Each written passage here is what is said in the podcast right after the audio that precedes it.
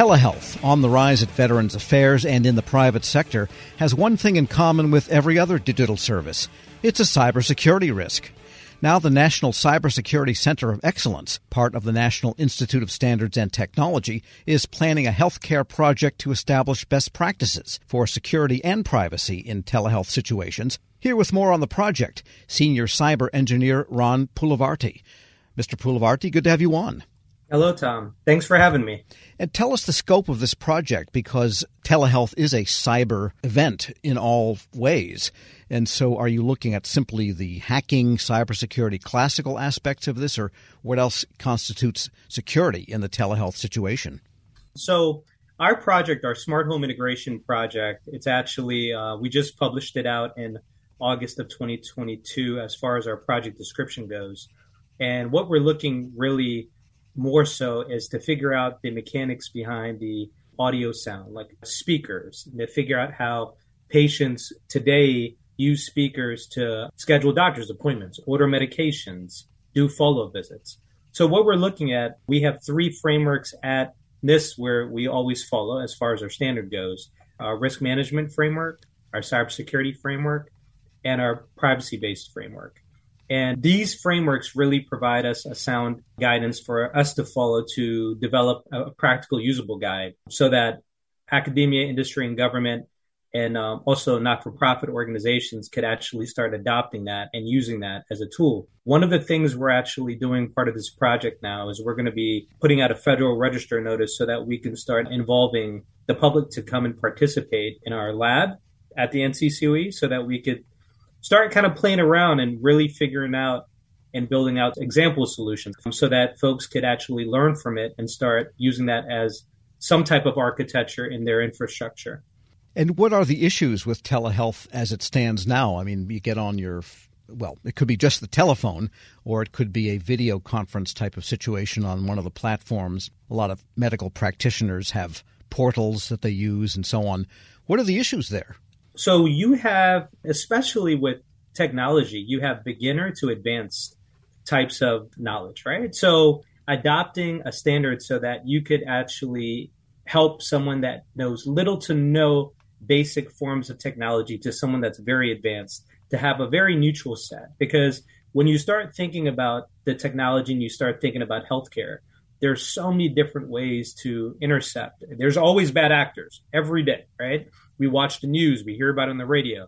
It's a continuous flow of bad actors. So what we try to do based off of this specific project is really lean towards the experts to build and collaborate a strong team so that we can build these sample solutions to help the entire United States, right? I mean, that's really our ultimate goal. And in telehealth, is there also the issue of the integrity of the situation that's going on? And I'll just give an example that was stated to me.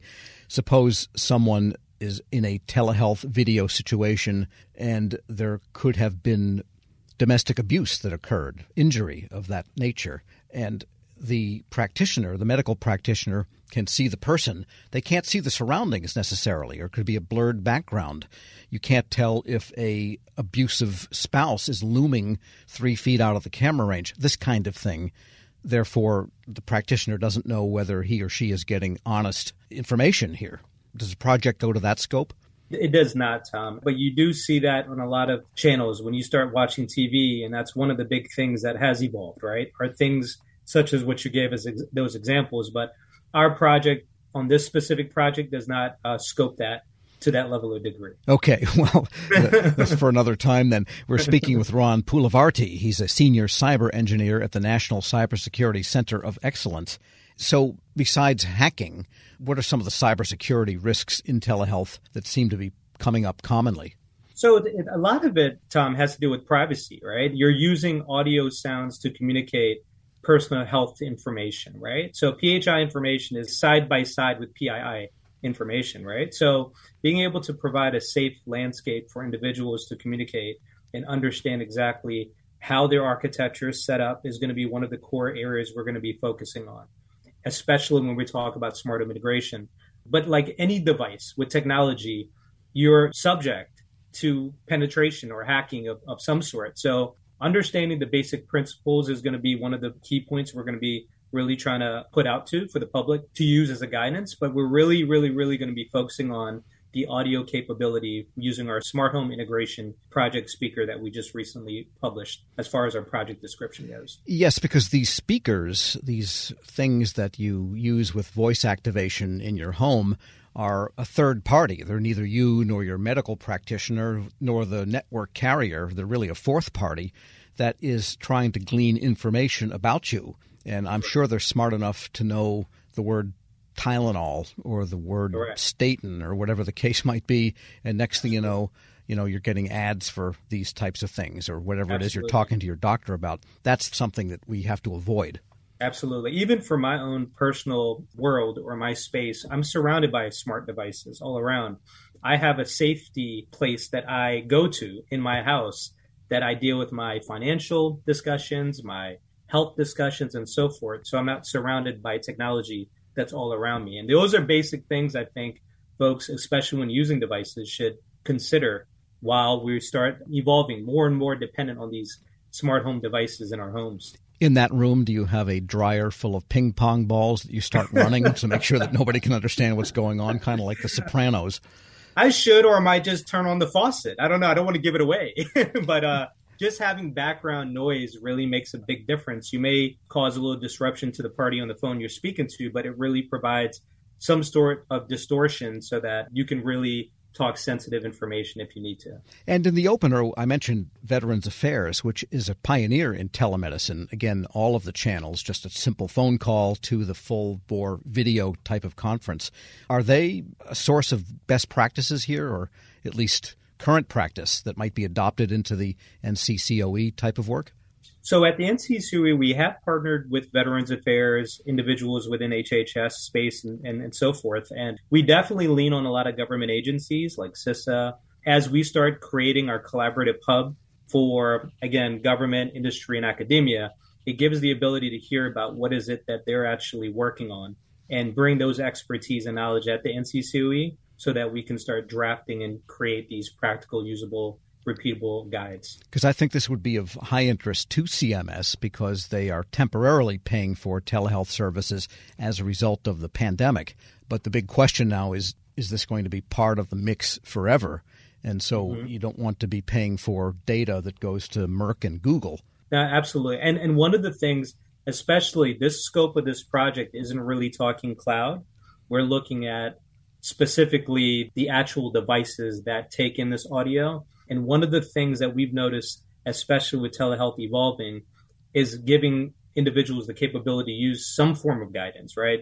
We work closely with health delivery organizations. We really can't tell a manufacturer how to develop their product, but we can provide some form of guidance when you have health delivery organizations that are working with their patients at home how it is that they could use our guidance to adopt a much more of a safer and practical network and infrastructure.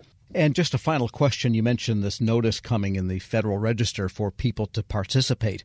What will they do? What kind of information, what situation will they be going into? So, the Federal Register notice will talk about our project and what it is that we're looking for. Following that, there, Tom, we're going to be provided letter of interest of individuals that have expressed their skills, they have a solid foundation or knowledge about what type of work we're doing. And then they would submit a letter of interest over to the NCCOE, in which then we would weigh and kind of then make the determination if this would be a qualified individual for them to join our project. We have over 20 plus labs at the NCCOE. We have over 35 active cybersecurity projects. So we're just constantly on a ramp with a lot of the work that we're doing over there. But the letter of interest really, which they call an LOI, it really provides us the background to see the skills and the knowledge that they can bring to the table once we can go into the labs. Ron Pulivarti is Senior Cyber Engineer at the National Cybersecurity Center of Excellence. Thanks so much for joining me. Thank you, Tom. Thank you very much for having me. I appreciate the time. And we'll post this interview plus a link to more information from NIST at federalnewsnetwork.com slash Federal Drive. Subscribe to the Federal Drive at Podcast One or wherever you get your shows. Leadership today, especially within the federal workforce, is being tested more than ever before. After an exemplary career as a former executive at the FBI, focused on policy and strategy, Sasha O'Connell, PhD, is guiding future federal leaders as the executive in residence in the School of Public Affairs at American University. Sasha joins host Shane Canfield, CEO of WEPA, to discuss her exciting career, the future of the federal workforce, and the lessons she's learned along the way.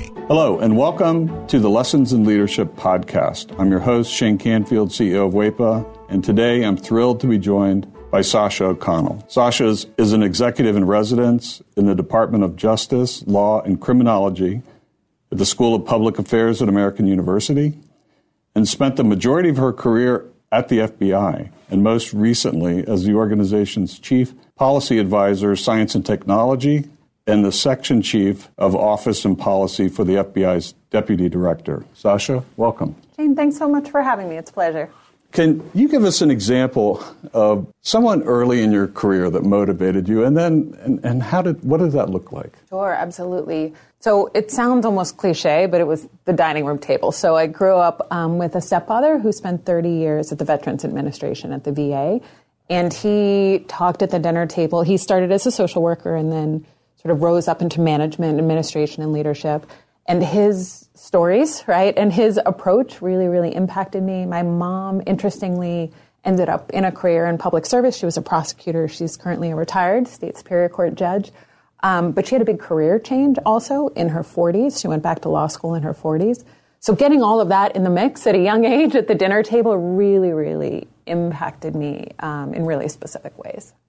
Yeah, that's amazing. My my father was part of um, the generation that took um, President Kennedy's call to action, and he took that to heart, and he went and worked at the Department of Interior and a number of other places in federal service. So it's it's catching when when you're around it. You've held a number of leadership roles at the FBI, which is historically a male-dominated organization. What skills or traits helped you most as you navigated that? Yeah, it's such a it's an interesting and challenging yeah. sort of situation and question. One I don't think I still am reflecting on. I've been out of the FBI about six years and I'm sort of still thinking about it. I think the bottom line was when I was there and I really grew up there. Um, I didn't I didn't know any different. I grew up with male cousins and brothers, and you know it was sort of a continuation of of my existence. So it did you know, in retrospect, it, it, was a really unique situation, but it didn't necessarily feel that way for me at the time. I think staying mission focused, staying not about me, staying flexible in terms of problem solving all helped me. I will say there's resources today that weren't there when I was there, or certainly when I was starting out. There's a lot of affinity groups for women in national security, women in federal law enforcement and I will say, I think I would have really benefited from access to those kind of resources as I was coming up. Um, I had both incredible mentors, men and women, um, women across the organization who I became very close with, who were incredible supports, not just getting the job and starting out, but sort of matriculating through. But again, I'm really sort of proud of, involved in some of the work of those external organizations that bring women across government, um, executive women in government, and those kind of organizations together, because I think it is really, really helpful um, as one moves through. Yeah, we, we actually work with a, a, number of those too and, and go to their events and conferences and support them because it's important. How has your leadership style developed or changed over the years? Well, I think I've gotten a little more confident in it, right? The seeds were there at that dining room table. One thing um, that carried through that I learned from my stepdad was to focus on the process. He would talk at dinner about big ideas or big changes and how to get from here to there was part of his day job, he thought about explicitly, was getting other people on board, getting that stakeholder engagement, getting other people to think it was their idea if that was required. And that's something I started out with as a gift, right? That kind of approach. And then I got confidence in that, and then I added things. I will say, as I moved on, my appreciation for taking care of is maybe the wrong word, but really focusing on the people who work with you and for you in some instances. Um, you know, making sure that they have what they need to be successful in a tactical way. But then also something I definitely learned at the FBI as I went along is, you know, the importance of creating an environment that is supportive and inspiring. You know, we joke about it, but food has played a pretty serious role um, in my leadership style over time. Um, I learned from great mentors. I worked with Bill Estevez at the FBI, who had a full scale cappuccino maker at his cubicle, right, and would host coffee hour, and you'd see the steam rising across the cubicles. Um, I worked with a, a, great friend who used to carry hot frittatas for breakfast celebrations or on the on the metro, right, in one of those sort of coolie bags. Um, and so I've sort of, I think it's been additive in terms of learning, gaining confidence in my approach, and then adding these pieces as I go that I've certainly learned from mentors and colleagues. And clearly, you never let anything get in your way. You were mission focused, as you mentioned, and you just got the job done no matter what was in front of you. Well, I wish I wish it was it was that easy. I mean, I think we had a lot of success. Um, one thing has always been my approach when starting out as a leader too is to solve near-term problems. I always say sort of deliver short and then you can push them long, right? So we we don't always succeed in those long-term goals or those you know sort of blue sky ideas as leaders we want to achieve. Um, but we deliver on those short-term pieces, right? And you get that buy-in from the stakeholders, and then often you can push toward those bigger dreams, hopes, aspirations, and goals um, I would like to say I was 100% on both fronts. I'm not sure your characterization is 100% accurate there, but I'll take it um, in this in this sense. Looking back, what, what's one piece of advice you might have given your younger self when you first started? Yeah, it's it's interesting today too. Working with students, I get that chance, right, to give my essentially my younger self um, advice every day. And one thing we talk a lot about, and I wish I had thought more explicitly about, is really it's about calibration, right? And so I always think Emeril Lagasse would say like a stove has dials for a reason, right? It's not like all hot or all cold. And I think it's the same here. In some ways in my career I had to learn to tone it down, right? And to, you know, certainly at the FBI sometimes you need to take that back seat at a meeting and wait to be invited to the table and that's really the appropriate way to build rapport, relationships and trust. Other times I needed to learn to tune it up, right? To up the volume a little bit. Um, I had a wonderful boss, Dave Schlendorf, who we were in a meeting together with big bosses at the FBI once, and I was working for Dave. And we left the meeting and we were walking back to the office, and I made a point. I don't even remember what the point was now. And he stopped in the hall and said, Why didn't you say that in the meeting? You're not helping me, right? Telling me this now. Now I have to go back and fix this. And I re- realized, so well, sometimes you have to tone it down, sometimes you have to tone it up, and that modulation, that sort of volume control about when to lean in and out, if you will, um, that's, you know, even just thinking about that explicitly for folks starting out, I think is really helpful because it's not one size fits all. Right. I, I totally agree and understand that. It isn't one size fits all. And a lot of leadership is described in bumper stickers sayings, and I don't think that's realistic. I think it's situationally dependent, and you have to be self aware and aware of your circumstances to adjust. That's well said. You're training the next generation, or helping to train them, federal leaders through AU's School of Public Affairs. How, how do we encourage, how do you encourage young people to answer the call of federal service? You know, I'm so lucky at AU. We, we draw in, right, students who are primed for this um, and who are passionate when they walk in our doors. Even with that population, you know, there, there are headwinds, right? USA jobs, right? Just even getting educated, these pieces. So, so helping with that is a whole set of work.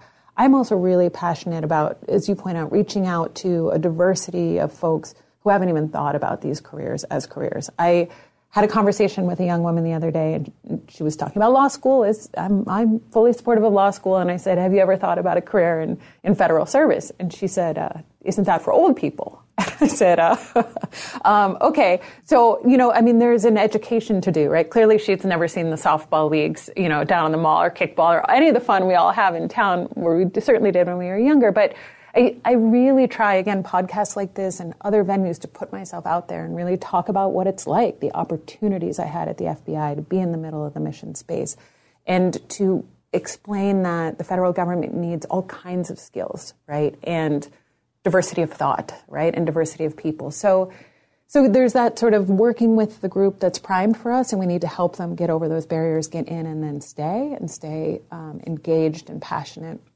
and then there's reaching those new audiences. And there's a lot of work both places, but it's a lot of fun to work with young folks who are passionate about it. So I'm really lucky in my current job.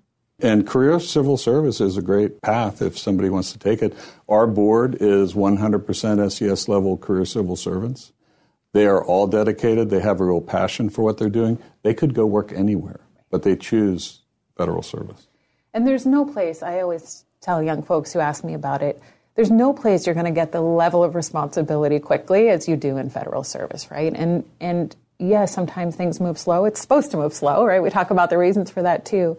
But there's there's really no other industry. Maybe some startups you might get this experience, but really where you can be in the middle of mission space, whether you're passionate about the environment or national security or healthcare, you know, public health and you're going to get in there quickly um, and you're going to get in the mix and get exposure, experience, and opportunity for impact that's really unlike any other career. Perfect.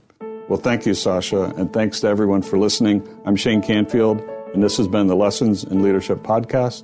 Talk to you next time. Reconnect with a carpool or vanpool. Even if you're commuting just a few days a week, Commuter Connections can match you with others that live and work near or at the same place as you. Prefer taking the bus or train? There's never been a better time to reconnect with transit. Plus, you have the added comfort of knowing Guaranteed Ride Home is there for any unexpected emergency for free. For more options, visit commuterconnections.org or call 1 800 745 RIDE. Some restrictions apply.